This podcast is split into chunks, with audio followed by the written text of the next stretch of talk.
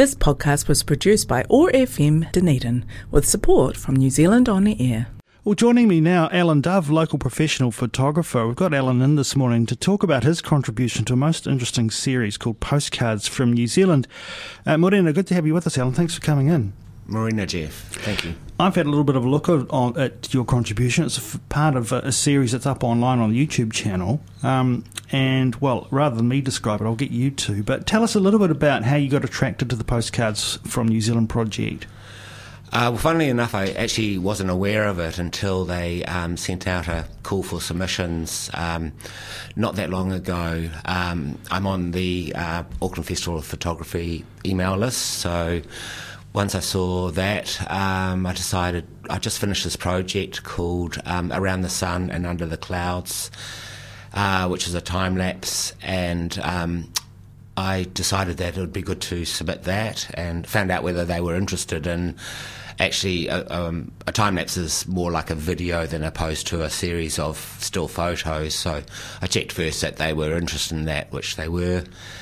And so I submitted it, and they um, they seemed to really like it. So from there, they, they went and put me in the uh, postcards from NZ um, exhibition. It's a digital exhibition, so there's no kind of physical, um, you know, space showing uh, the various um, exhibitors, but so it's purely all online. So yeah, it's a beautiful piece you've done. Um, tell us Thank about you. the settings.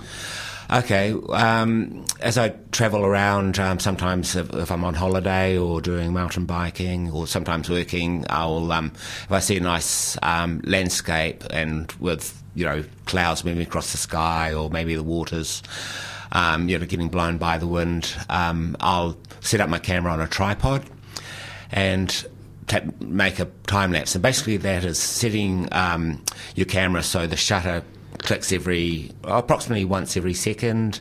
Um, sometimes it can be a bit once every two seconds, or sometimes even a bit shorter.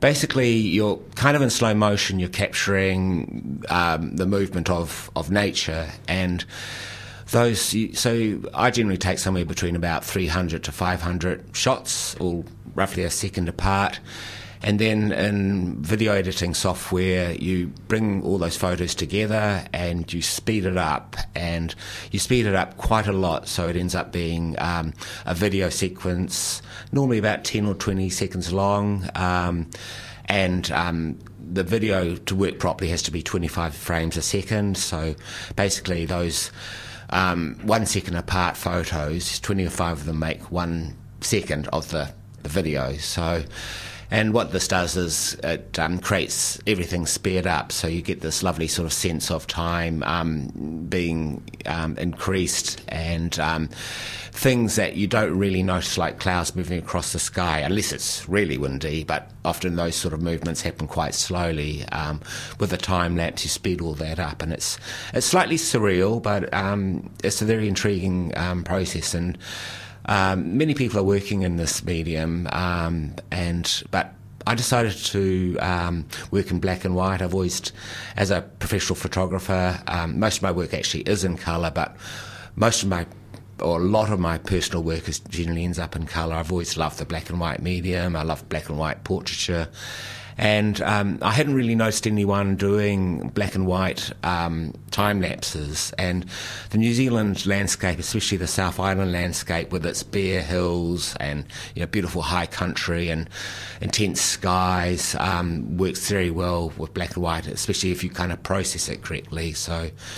And what parts of New Zealand uh, do we see reflected in your contribution? Uh, at the um, I probably won't remember them all, but there's some time lapses taken Lake Pukaki, um, Twizel, sort of farming area around there, Lake Ohau, uh, in the terrace area of uh, Central Otago. Um, I was on a mountain bike ride doing the St James Cycleway um, last year, and we I did some up there as well. So up in sort of you know north of Hanmer Springs. Um, so, oh, so of course, you, Otago. Of yes, course. well, and you know, I mean, so your eye is out, is it? You know, when you're doing other things, you're going out into the landscape. You're thinking, "Oh, uh, this this might suit." This might suit this kind of style of work well for me. You respond to it in some way. Yeah, I do. I guess it's um, really all to, to do with like if it's a beautiful still day and there's no clouds, blue sky, that's not going to make a very interesting time lapse. Um, so it tends to be days where there's lots of you know weather action happening, and particularly if you're around mountains and you've got clouds sort of getting blown over the mountains, and then you know they clear, then you're, going to be pretty much guaranteed a, a great um, time time lapse. So, but a, a, couple of the the opening um, sequence and the the ending sequence. Uh, days where there's actually not a lot of cloud action, but um, I film. Uh, one of them's um, actually uh, of um, a hill in, near Lake Ohau, and I filmed the sun kind of going up the hill. So while that wasn't so much about clouds, it was more about capturing. Um, you know the sunset and the, basically the shadow going up the side of the hill. So, yeah you know, a lot of people have a certain degree of technology on their phones. They might be trying stuff like this out for themselves. You're taking it to a to another level in terms of the equipment you're using, in terms of the um, the, the, the, editing process you're doing, uh, and, and, you're creating what is a, a piece of visual art. What what is the what are you hoping to leave the viewer with? Um, I think just something that's visually beautiful, really, that they can be intrigued with. I mean, I find time lapses um, very intriguing, and um, I think there's a slightly they're, they're, removed from reality in the sense of time is sped up, and we all know that clouds are moving across the sky as the wind blows them, you know, in whatever direction the wind's blowing, but to see them sped up, it's, it's just kind of like a. Um, you know, it's just an intriguing, beautiful thing. And um, there is, so first of all, I'm trying to just make something that is intrinsically beautiful and hopefully people um, are intrigued by it. Um, but secondly, um, there is a, a, slight sort of political thing where I'm um, wanting to show, that by showing time moving faster, for me it's a, a metaphor about how, um, you know, we've really got to start changing the ways we live on this world quickly um, because the the beautiful nature that we're seeing in the shots, you know, may one day not be there because of um, you know global warming. Yeah, it's interesting, isn't it? The Auckland F- Festival Photography um, sought these contributions really as a way of um, of acknowledging that we've had a period of time where we haven't been, been able to necessarily move as freely as we like at times. There's other people locked down all over the world. Um, COVID's still a very big factor, but for many of us in New Zealand, uh, we did get that chance and have had that chance to ex- continue to explore our backyard, take a bit more notice of what's going on. That's right. I mean, I'm forever grateful that um, I've been able to travel around New Zealand, uh, you know, when the rest of the world's under lockdown or multiple lockdowns. Um, yeah, I think you're right. I mean, I think a lot of, lots of Kiwis are, um, you know, they're instead of travelling overseas, they're travelling more around New Zealand and um, just not that anyone ever forgot how beautiful New Zealand is, but I think they're sort of reappreciating what a wonderful country we live in and and um, how lucky we have been. Absolutely. You've yeah. been a professional photographer for how long now, Alan? Uh, approximately twenty five years. Yeah. Yeah. And so you're always, I guess, looking for um, the next professional challenge. Is this part of that? It, um, I guess it is a professional challenge, strictly speaking. Mean, the reason I'm sort of just um, haltering a little is, um, I mean, this is. Uh, I guess well, not. I, I, don't strictly regard as professional work in the sense of um, the work I would do for a client who, who contacts me and has a very specific brief. This is more my own um, personal work.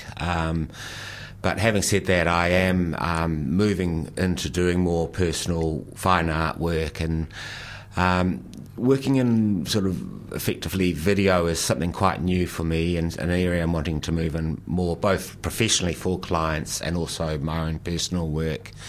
And so I found it quite challenging moving that way. Uh, working with the video um, is really quite different from working with still image, still images. There are a few common things like you know composition and working with light. Uh, and of course, working, you know, you're working with the same camera gear for video and uh, still photos these days. You know, modern cameras are very capable at doing both. Um, but yes, I well, I don't really call it professional work in the traditional sense of doing it for um, immediate payment or for for clients. It's more something that I'm really doing for myself, and you know, it's a it's a bonus. Other people like it as well. So, is it easy to find the time to do that when you are uh, otherwise engaged in a profession? Uh, I think generally you have to make time, but um, you know, um, being uh, professional photographer and effectively freelance, you'll find these some, these spaces in your diary and um, where you can do projects like this. And you really just have to keep it on the top of your mind and just think, okay, I've got half a day this Thursday. Where do I want to go, and you know what do I want to do, and what the weather's going to be like, and um, so I'm working on multiple personal projects. Uh, certainly time lapses. I'm, I'm, going to carry on doing more, and I actually it's called um, Around the Sun and Under the Clouds Part One, and uh, that's very deliberate. Call, giving it a part number because um, there's definitely going to be a part two coming on. I am about to start that, so yeah, I'm I'm really feeling excited and fired up about um, exploring this new medium. Well, we'll find the postcards from New Zealand series up online on YouTube. In fact, if you just put uh, go into YouTube and put postcards from New Zealand, you'll bring up this series and you'll bring up Alan's contribution. You had a chance to have a look at some of the other contributions as well, Alan? Uh, a little bit, very briefly. Is something I'm wanting to do actually over the next few days. Yeah.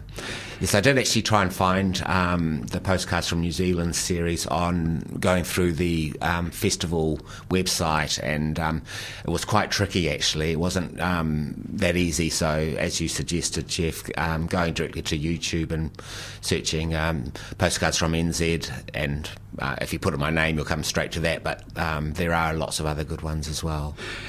Otherwise, business going well, Alan? It is at the moment, actually. Yeah, yeah it's, it's tough uh, economic times, um, and you have busy months and you have quiet months. Uh, but right now, I'm really busy, so and where, can't, where can't can, complain. Where can people find you online? Uh, if they go to www.dovephotography, and that's Dove D O V E photography, one word, dot co dot nz. Fantastic. Alan Dove, thanks so much for taking some time to join us on the OARsome Morning Show. Thanks for your contribution to this uh, this wonderful series, Postcards from New Zealand, and um, and for all the, the work you're doing locally as well. Good to have you in. Thanks, Jeff. This podcast was produced by OAR FM Dunedin with support from New Zealand On the Air.